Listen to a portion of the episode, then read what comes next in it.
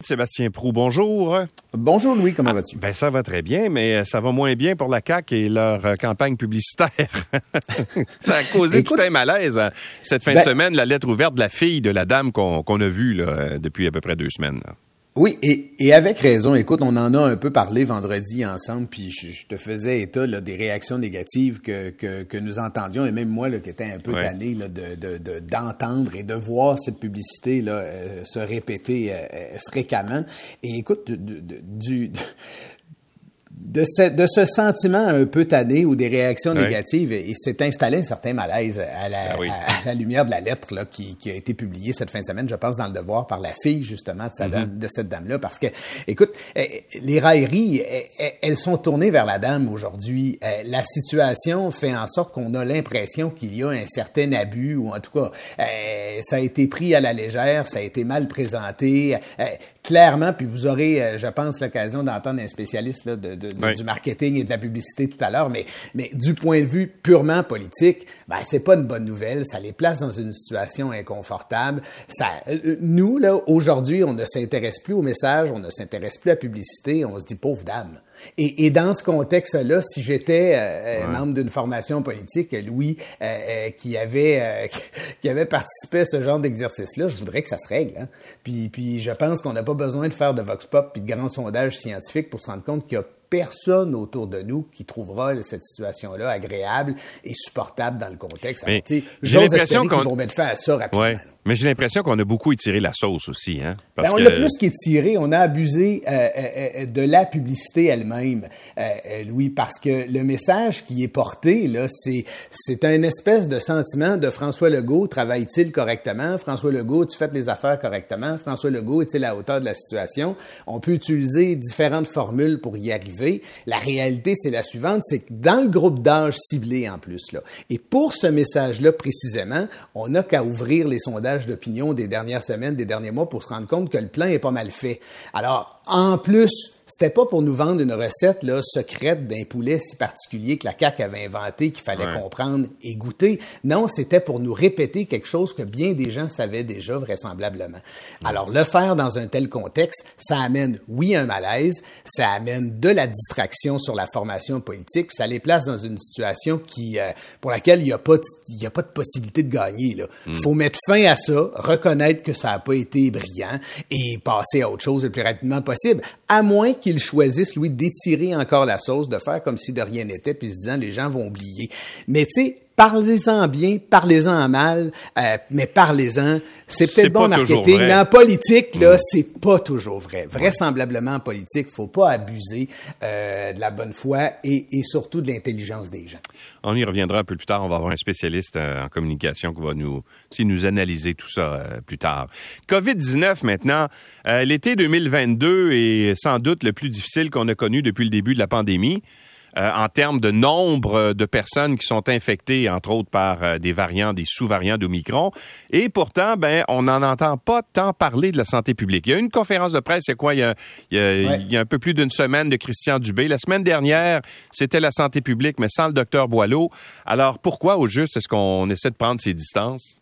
Ben, c'est une bonne question. Puis, écoute, lorsqu'on lit les, derniers jours, puis qu'on constate ce qui se passe, je, suis convaincu que je suis pas le seul à être surpris d'abord euh, si tu n'es pas informé ou si tu n'es pas intéressé par la situation de la COVID T'as pas idée de ce qui se passe dans nos hôpitaux, t'as pas vraiment idée de ce qui se passe euh, dans la population. Moi, j'étais pas capable de dire que c'était l'été le plus difficile depuis le début euh, de la pandémie. Mm.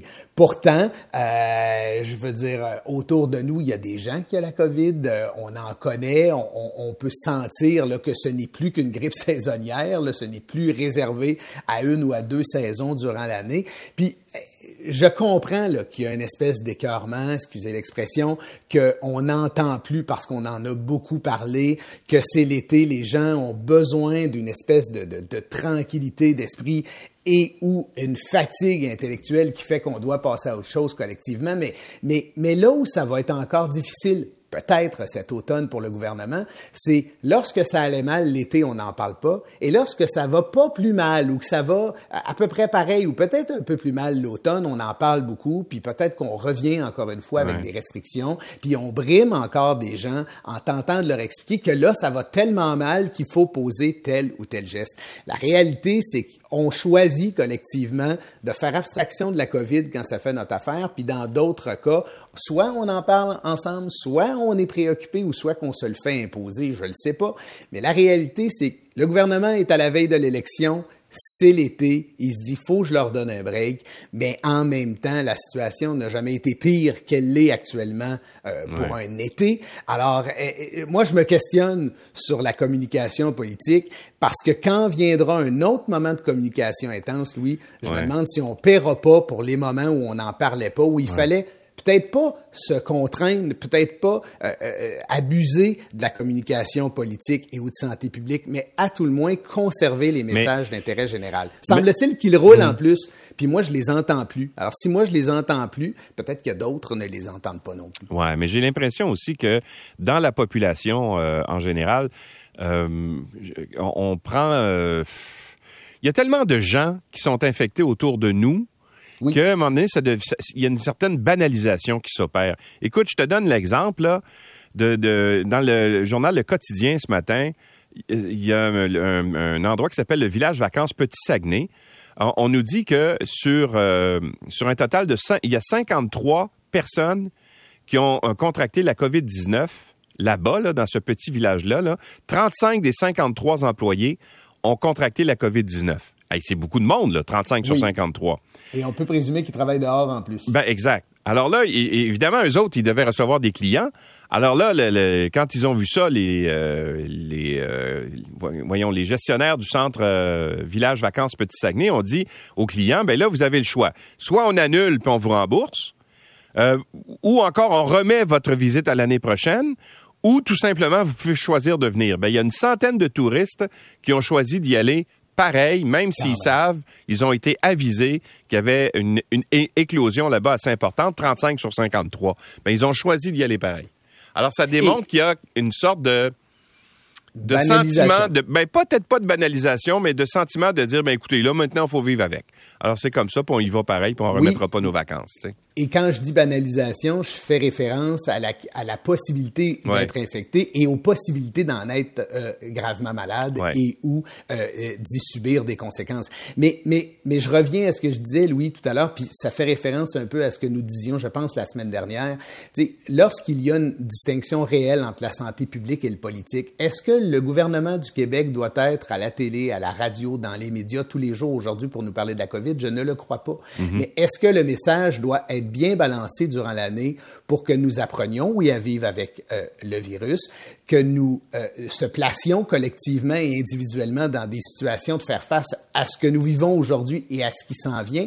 Mais le défi, c'est ne pas se retrouver avec un interrupteur off durant l'été alors que ça va mal et on, excusez l'expression anglaise, durant l'automne, parce que ça va pas plus mal. Mm. Et c'est là qu'il y a des difficultés de compréhension. Et, et, et, surtout que l'automne, c'est un moment critique. C'est la rentrée des classes, c'est la rentrée du boulot, c'est la reprise de certaines activités économiques, c'est le retour à l'intérieur. Et moi, j'ai deux adolescents, Louis, et leur plus grande crainte pour l'automne, c'est pas la prochaine année scolaire, c'est de se retrouver encore avec le masque, c'est de perdre des activités sportives, c'est de se retrouver dans des bulles classe, d'être confiné comme les jeunes l'ont été. Alors, c'est là la difficulté. Je ne dis pas que le gouvernement a tout faux. Ce que je dis, c'est pas en parler pendant des semaines, voire des mois, alors que ça va mal, pour le reprendre après comme si, ah ben voilà, la COVID est de retour. Non, elle a toujours été là. Apprenons à vivre avec et communiquons en conséquence. Voilà. Et terminons avec les, euh, la situation des, euh, des sans-papiers. Je savais pas qu'il y en avait autant. C'est 100 000 sans-papiers euh, au pays.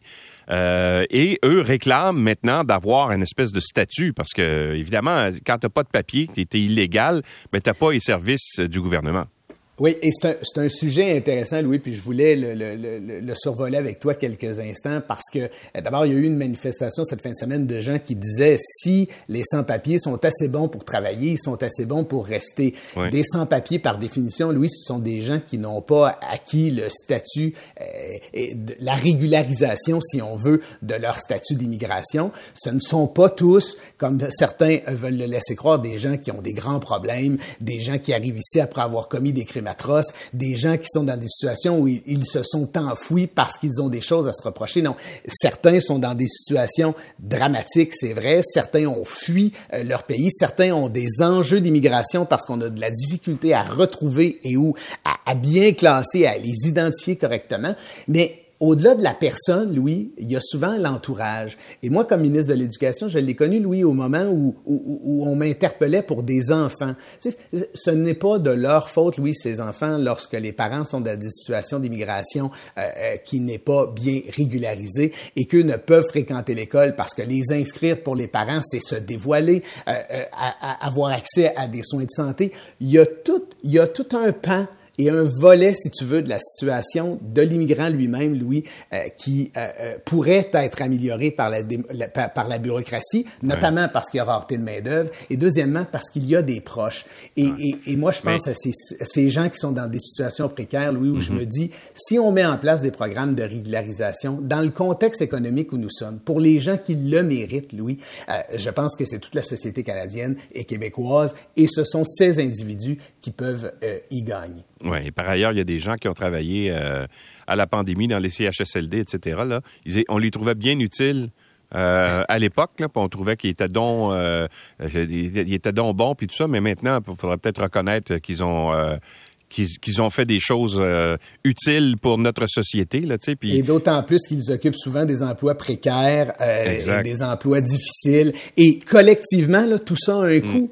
Parce que le coût, il viendra plus tard, parce qu'on on paiera des services publics, parce qu'on devra faire de la vérification, parce que ces gens-là ne peuvent pas créer euh, de la valeur, de la richesse, s'établir, contribuer dans notre vie communautaire. sais, si tu te sens euh, traqué, recherché, si tu sais que tu, dans une, tu es pardon, dans une situation d'irrégularité, ben, est-ce que tu as envie de faire du bénévolat, inscrire tes enfants à l'équipe sportive, t'impliquer dans la société? la réponse est non. Voilà, voilà, transformons ces gens qui sont utiles mm. en actifs pour notre société et on va tous y gagner.